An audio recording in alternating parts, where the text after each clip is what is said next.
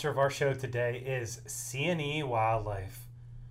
C&E Wildlife partnered up with North American Deer Talk. We're incredibly grateful for that. If you get a, a chance or an opportunity, say thank you to them. And the reason is really simple they have 30 years of commitment to all natural probiotics. This commitment's really a passion for them. And they've established that through university research at Texas Tech, whether that be their fawn paste, their top score product, their show choice, farm pack, all the various products they have.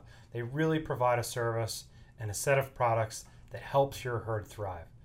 Give Sadie a call over there at C&E and uh, order up some good stuff. We think you'll like it. We know we do. We've been uh, product users for almost 15 years now.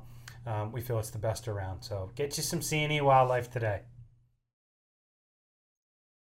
Ladies and gentlemen, welcome back to another episode of North American Deer Talk. It is episode 53, and I am joined with the president of Your NADEFA, Mr. Jacques DeMoss. Jacques, how are you? I'm good. How are you?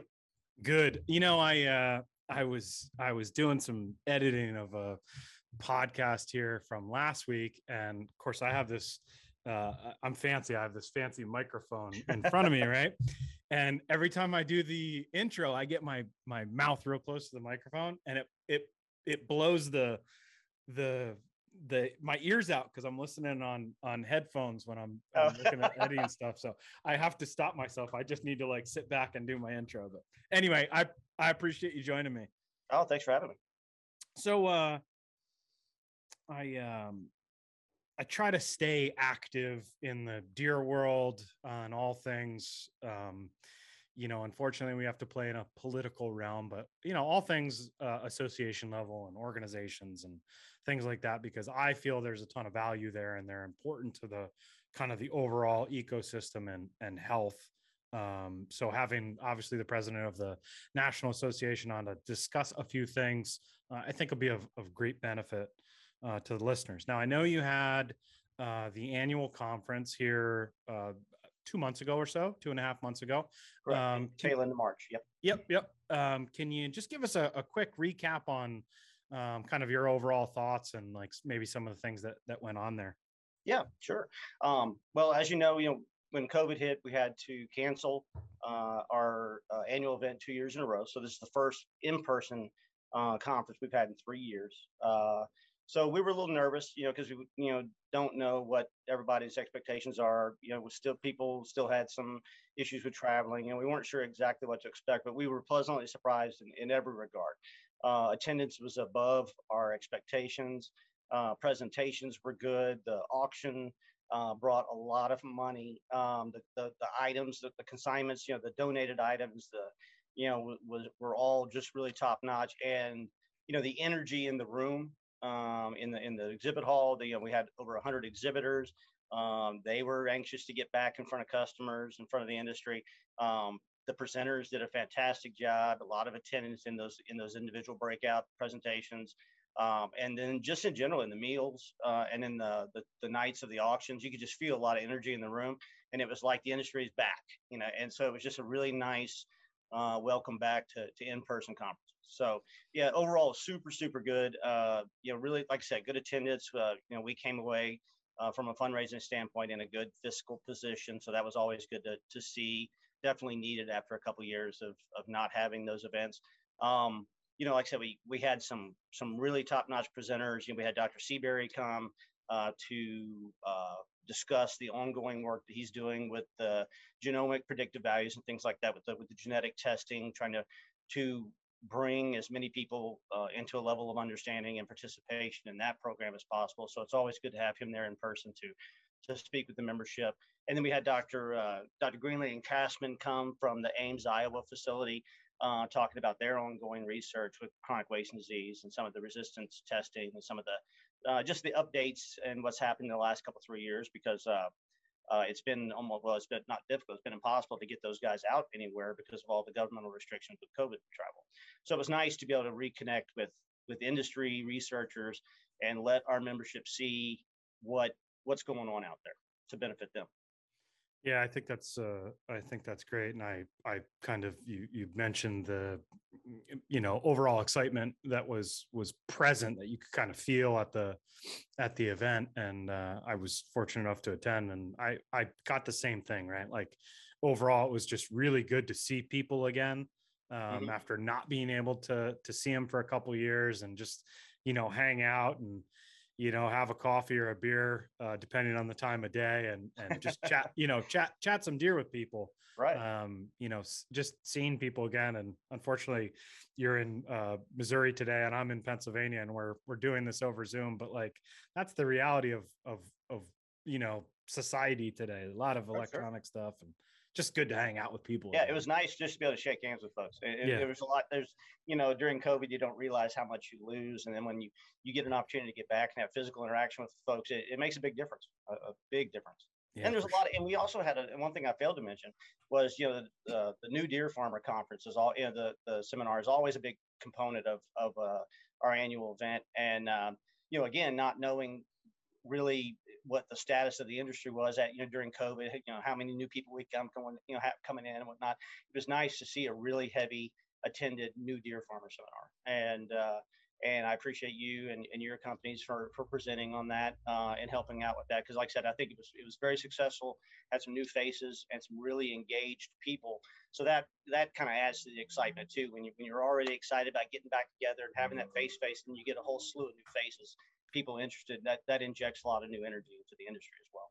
No, it's a it's a great point. I think that that's uh you know people people ask like, hey, you know, what is what does a NADEFA do, right? And like they're like, oh, they're having a conference. It's just for them getting money. But like the new deer farmer seminar is is a is a great point, right? Like it it um it brings together a lot of really sharp and and good minds uh, to present all sorts of different aspects of of you know what deer farming is generally and uh, so I, I appreciate you you bringing that up. Uh, knowing that the the fundraising uh, efforts uh, are important right? Because like with without having uh, those those types of efforts go on and and generating capital for the DEFA to function uh, it just it's it's uh i I I don't know how else to say it. it's just it's an important role uh, that It plays into into the mix.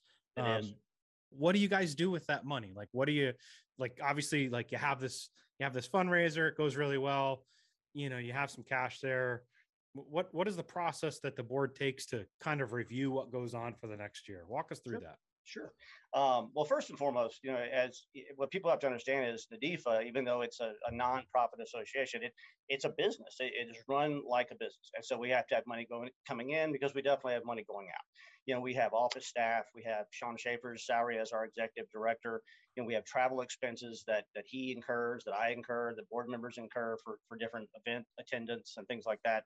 Um, you know, we have the the production cost that goes along with maintaining our social media presence uh, the production of our our magazine uh, issues that we put out several times a year, um, and the, the expense of the conference itself, which is which is a big capital outlay. Uh, so having a good conference one year springboards you into the conference the next year. It gives you that much more fiscal cushion to provide a really good experience for the members who choose to travel. Because we know you're giving away, you're giving up time with your family. We know you're giving up time at your farms, your other businesses, and you're taking the time and the expense to travel to this event. So it's up to us, it's our obligation to provide a really good experience for you. So having a good income from the previous year, you know, gives us the cushion to do that. Uh, it also allows us, you know, to have money in reserve for operating our our constituent parts like a GMS software, you know, component. If it were to need an update or or or whatever, we we have the funding available to maintain and monitor and, and support that. Uh, as well as you know, we get a lot of funding requests from individual states uh, to help with you know legal fees, uh, you know, advocacy expenses, things like that. Um, you know, it's not uncommon at all for Sean or I, more so Sean, to have to drop what he's doing and fly to some state for some event you know, and all that costs money. And so having a good, uh, in, you know, having a good fundraiser uh, gives us uh, the money to be reactive and flexible. um so as part of the um, conference kind of wrapping up we touched on the fundraiser side and we're going to come we're going to come back to the money in a second Mhm. um each each year you get some new board members that come on. There's a little bit of rotation there. Um, right. You know, what is what does that do for the board when you have some some new folks come in? We have a we've been I've been blessed. You know, I've been a member of the board for a number of years. Been I was reelected as president for my second term this year. Um, and I've been blessed from a leadership role to have a really good, dynamic, engaged board.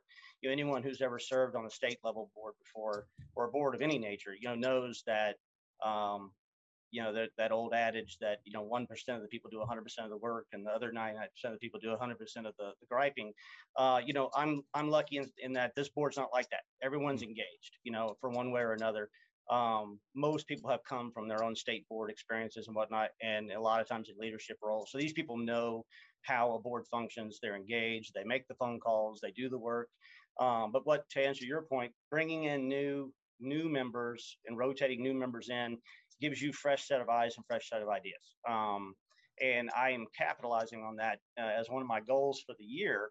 Uh, for my for my own personal administration, I, I'm looking to ways to, like I said before, you know, to improve the experience of the annual event. So we actually formed a new committee of engaged members that are actually, you know, working. In fact, we have a meeting call, a call tomorrow um, to to discuss, you know, how we can make this event better and uh, take something that's already working and make it that much better. Uh, and so I'm lucky in that I have a great deal of participation by a great group of folks on, on the board. So to answer your question, yeah, the, the new rotation is vital. Uh, now we have a lot of guys that have been on the board for a long time, um, and and we welcome that too because that level of experience is, is vital. Uh, but the new faces and the and the new energy definitely helps. Nice. Um, so like when you we've heard about some of the initiatives you guys want to work on. Obviously, the the membership drive is a, a big part of that. Um, you know, if you had to highlight just, you know, like maybe one other item, two other items, um, you know, outside of that membership drive that like you really would like to focus on this year, you know, what do you think that is? Um, well, I'll be honest with you. The, the, the thing that I, I want to improve on, uh, very first thing, uh, and I think anybody in the DFA would, would tell you this, is that we're horrible at self promotion. And, uh, and so that being said, um, you know, I want to, as an initiative, one of the things we're working on is to improve our social media presence, not just more and better, but you know, actual, you know, value for your membership, actual content that you can use. Um, and also improve the, the timeliness and the content of the magazine, the physical magazine that goes out. Um, because one thing we, we, like I said, we're, we're bad about self promotion, um, but I, one of the things I want to be able to, at the end of the year, I want to be confident in saying that we're making this membership push. And it's one thing to, to ask for, for members and to get more members, um, but it's, it's, that's not enough. You have to be able to give them value for that membership. And so that's what we're working on right. Great. No, it's, it's good to hear, you know, it's, it's always a challenge um, to be self-reflective, right? Like, cause you're, it's, it's hard to criticize yourself. Right. But like, right. as a, as a board, you really have to kind of look above that and say, hey here's the things that like we're not good at and here's what our members are actually telling us they want and right. then try to try to focus on those things and like it's good that you guys have come to the place and said look like we're bad at telling people what NADEFA does and and you know like we're going to work on that so and, and, for so many years and I and I was you know I was president of the Missouri Deer Association for a number of years while we were having our legal battle there and you know you get in a trap you know you're so busy doing things that you don't take the time to tell people what you're doing you know, yeah. and, and it, it seems counterintuitive, but it's true. There's so much energy is devoted to just getting it done and getting it done well and getting it done right that sometimes you don't take the time to be introspective and, and say, well, you know, this is what we're doing. You know, even the good stuff, you know, we're not good at telling people the, the big successes and the things that we do really well. Um, but you're right. It's equally as important to, to sit there and, and be self-deprecating and say, you know, this we are we are really bad at this we've got right. to improve this and and you have to take yourself out of that situation you have to set the ego aside and remember from a 10,000 foot view you're here to represent the industry not not Jacques DeMoss or, or, or not Josh Newton you know, yep. it, it is you know what what am I doing well to benefit the industry and what am I doing badly and and you gotta you gotta one recognize it and two care enough to fix it you know and so right now that's that's the other benefit of the board that I didn't mention is that everyone's like that everyone's like yes, you know, let's do this, you know, and I don't have to ask people, hey, I need help. It's people calling me saying, hey, I think this is a great idea. Let's try this. And so, you know, two things that I think are more valuable than anything are new ideas from the board and input from the members. And I solicit more of that any chance I get. uh, we don't get quite enough input from the members. You know, I'll, I'll occasionally on a Facebook group see a, a, post that's critical of NADEFA, and and I'm you know I'm I'm first to own it. And like I said, when you don't self promote, uh, you're letting people kind of dictate the narrative. You know, and so uh, we have to do better about that. But I do like to hear from the membership. I'd love I would love to set up a an information line where people can say, I mean, even anonymously say, hey, you know, I'm concerned about this issue. What are y'all doing on this? Or, or maybe we need to spend more effort, or more money, or more time on this. You know, and so that's valuable to help us drive, you know, what we can do as deliverables for our membership. No, I I I like that, and I I appreciate it. Um, you you now you mentioned successes, and I I've I've been fortunate to participate in what I feel are some successes of of NADEFA and a, a supporting role. Um, uh, you and I and and uh, a few others had the opportunity to to head to DC and um, you know, we NADEFA, you know, have really spearheaded the requests for dollars to support, you know, CWD generally, right? Whether that be uh, research dollars, whether that be implementation of the program, et cetera. I want to focus on the research side because I find that to be the most compelling and interesting thing for the industry as a whole.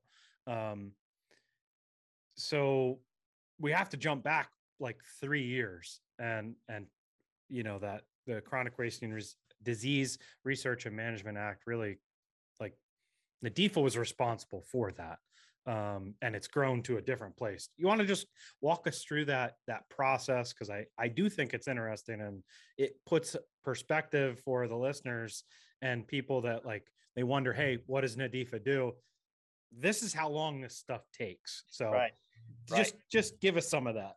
Yeah, um, and without you know boring them, boring people to death too much the legislative process, just kind of give them the highlights. You know, three or four, well, actually, way before that, a, a decade ago, um, Sean Schaefer and, and, the existing board at that time started working with uh, USDA and APHIS and our Capitol Hill Consulting Group, or our lobbyist in DC, um, to um, you know to increase um, funding increase our response for chronic wasting disease. You know, up until the, you know, for well, actually, and it still exists. You know, state level agencies, you know, that they only had one, that they were a one uh, tune horn. You know, they only did you know quote management, which is basically just culling and testing of wild deer to tell us something we already knew that chronic wasting disease exists on the landscape. Uh, no management plan, no end game, uh, no way to look down the road and say this is how we're going to manage CWD. This is a solution based uh, system, not just a reaction based system. So work has been done uh, both on the state level and on mainly on the federal level to bring an increased level of funding uh, available to do just that, to bring a, a goal, an end game, a management plan. And so a number of years ago, legislation was passed uh, increasing and making available funding uh, for just that. Um, because let's face it, you know, nobody is pro disease um, for years and years, we would go to the Capitol and we just get our teeth kicked in uh, and have a really hard time meeting with people because uh, the wildlife agencies had, you know, put the the fear of God in everybody, of you know, the, the boogeyman of chronic wasting disease. And, you know, we were coming at it with a, a very science-based, uh, non-emotional type approach. Uh, they were coming at it you know, thinking that it's going to lead to the next whitetail extinction. So, so we had this dichotomy. You know, we had to go up to the Capitol and try to ask for funding, uh, but yet at the same time, the wildlife groups were up there, you know, spouting that you know chronic wasting disease had you know started in the farms and that we're we're the cause and we're spreading it around the United States. And so we had a lot of PR issues that we were dealing with. And over the last couple three years, um, a lot of work has been done, and, and I have to lay that at the feet of Sean Schaefer because he has done an incredible amount of work uh, bridging these relationships between us and the, the wildlife groups um, because we were asking for funding and at the same time they're asking for funding. And so these lawmakers kind of get put in a pinch. And over the last couple three years we kind of moved toward a level of detente and this past year we were able to coordinate together with those wildlife groups in a common ask for funding uh, that diverts the money basically right down the middle. Well, there's actually there's an appropriations ask that, that goes with our herd management program, but there's also a, a funding ask uh, through a new bill. Uh, so I'll kind of split that up. The the research bill uh, was actually uh, in it was actually um, filed by Senator Hoeven from North Dakota uh, in Sean State, and then uh, I believe it was a Democrat Heinrich from New Mexico on the Senate side. And so basically, to not not belabor it too much, it's a seventy million dollar ask, split in down the middle, uh, half going to state uh, departments of ag and wildlife agencies, and the other half to industry, uh, administered through cooperative agreements to to let them have their management. You know, and, and if you look at the management, you know, they're looking at they're looking at um, you know the, the culling and the things that they've always done up till now, and that and that that continues. Um, but what it the real benefit is that it frees up money to go to private industry to continue the research that's already there. Because, like I said before, just killing deer and telling us where the endemic areas are has very limited value. Um, we're doing things to bring an end to chronic wasting disease. You know, look at look at the research. I mean, you you've been a part of this. Look at the research. Look at the, the ground we've covered in the last eight to ten years. You know, not just from the uh, you know, not just from the just our, our base knowledge of how the disease is transmitted and whatnot. Um, I mean, I remember going to the USD, the USAHA meetings five, six, seven years ago, and they were doing research trying to determine if, if chronic wasting disease actually existed in, in hay and soil and things like that. I mean, less than a decade ago, they didn't have answers to those questions. And now those are well established facts. And so we've come, you know, just leaps and bounds in just a, a matter of just a few years, you know, uh, recent history. Um, and then if you look at the you know the selective breeding, the genetic resistance research that we're doing. Um, you know, we we have come a long way with that. The predictive uh, the predictive specificity of these tests for the live test that's huge. You know, the, the, the looking at the prospect of having the ability to not have to depopulate a whole herd, just go in there and do a live test and depopulate the the affected animals and then you know retest over a number of a few months here and there and then maybe you you know you get out of quarantine in a, in a, in a fraction of the amount of time that you would have normally in the past. Uh, that's huge. I mean, that, that, that keeps you in business. That keeps you in the game. And that, that's worth its weight in gold. Uh, and then the, and then the selective breeding, you know, for the resistance, you know, let's face it, it worked in the cattle industry. It worked in the, the sheep industry. It was a savior of those two uh, agricultural segments. And I believe that that's going to be what eventually saves the dairy industry as well. Uh, unfortunately, it's not a tomorrow type solution. It's a, it's more of a long ball solution, and that's where all this funding comes into play. Uh, having that money for these researchers to, to, push that research along to speed, you know, because you're we're almost there. But like they always say, the, the, you know, the last little bit before you find the solution is always the hardest part. You know, getting it to the finish line is, is the very is the, the hardest part. It, it, takes the most time and it takes the most money. So hopefully, you know, getting these getting these funding bills uh, and getting them going both on the House and the companion side on the Senate uh, gets that attention. But it also takes some of the animosity away between the wildlife groups and our industry, which is also very beneficial. Uh, and then the appropriation side of things, um, you know, we have to be honest. You know, we're looking at the future, and we spend a lot. You and I and Sean and several other you know state leaders. You know, we're always looking at the future. How how can we as leaders, you know, take our industry forward and keep us viable, not just today, but next decade, decade after that, you know, two generations of deer farmers from here. Um, and that's our role. Um, but we still have to operate in the reality that is today. And so today, the, the live test has not been implemented or, or accepted in, in all the states. Um, there's still some apprehension on that and some some resistance, you know, to acceptance of that. Uh, I think with the funding uh, from on the science side that makes that test more specific and, and, more accurate. I think that'll eventually come, but we're just not there yet. So we do have to deal with the reality that if you get CWD today, um, the very real likelihood is that they're going to want to depopulate you. Um, and the goal is to get those animals off the landscape as quickly as possible, which is all fine and good. But there has to be money there to indemnify those deer farmers. And as of late, we've had a significant number of farms test positive. We've had a lot of depopulations. So we've got more need than we have money to meet that need. So this year, and you were part of that group, went up to DC and asked for an increase in the appropriation, uh, which would, it, I think we were at a $14 million level last appropriation cycle, asking for an increase to a $21 million level this year. Uh, 15 of that to go to APHIS uh, for um, surveillance, testing, management, and response. And then of that, 6,000 remains, and they would increase of that, they would take $4 million to increase the indemnity level in, in the herd management program, which would free up more money to address the farms that are already tested positive that are awaiting depopulation, but also to decrease the wait time for depopulation for future positive firms. There was a lot there. Yeah, um, and there's a lot going on, and that's why it's hard to promote because we have so much. And, and these things are very complicated issues, and yes. they've been going on for five years. And so it's hard to disseminate this into a bullet point and then put it out on a Facebook post or something. You know, it's it's difficult to to bring people to understand what all is going on. But like the DC trip, for instance, you know, we before we went to DC the week before, we set up Zoom calls with individual state members and state uh, board members and whatnot, uh, deer farmers, and their their state representatives and senators, um, because most of the COVID restrictions are over now. But with all the January 6th uh, riot uh, security measures in place, it's very difficult to bring a significant number of people to DC to have any level of success with meeting with lawmakers. So we did the Zoom call with our general membership uh, the week before. And then, like you said, you and I and a, and a, group of two or three other people, and Sean Schaefer and Glenn Dice, uh, went up to DC because it was a much more manageable, small four or five group.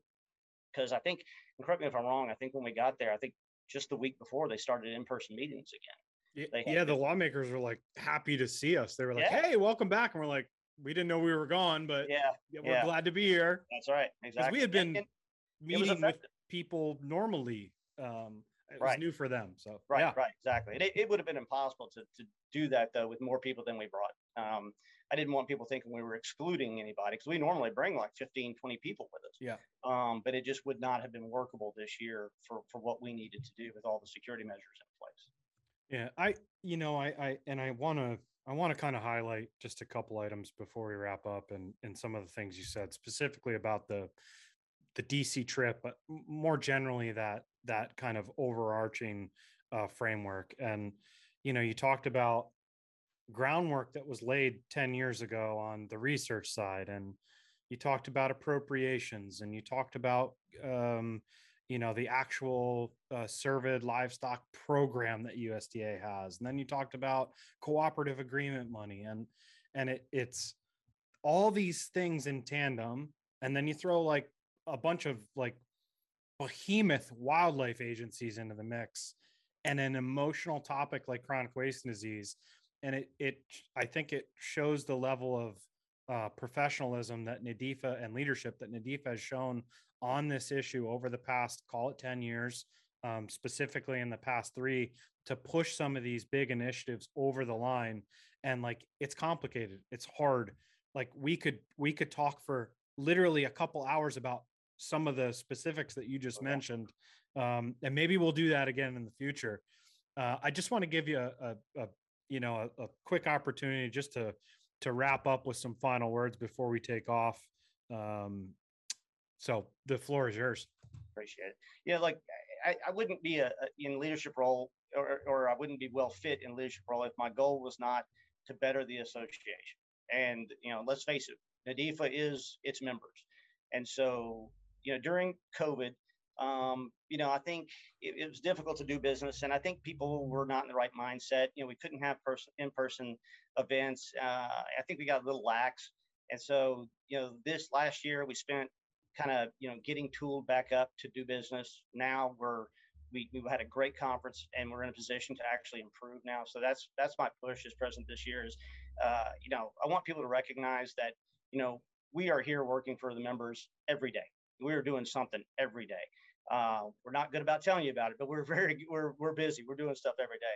But my goal is to do more. You know, we want to I want to not just tell you what I'm doing, but we want to offer more value for the membership. Um, and so that and that's and that's the overarching goal of any of any association is just you know to do better and, and do more for our members. And right now, I think uh, uh, you know that's needed more than ever. You know, like you said, with the the behemoth of the uh, wildlife agencies and the state agencies in a lot of states like yours and a few others that are just you know hell bent against the industry. We have a lot of uphill battles on various state levels uh, that we try to that we're we're dealing with, but we got a a lot going on on the federal side too, which is equally important. So I just want the membership to know, you know, we we are here. We're doing a lot of things on a lot of fronts.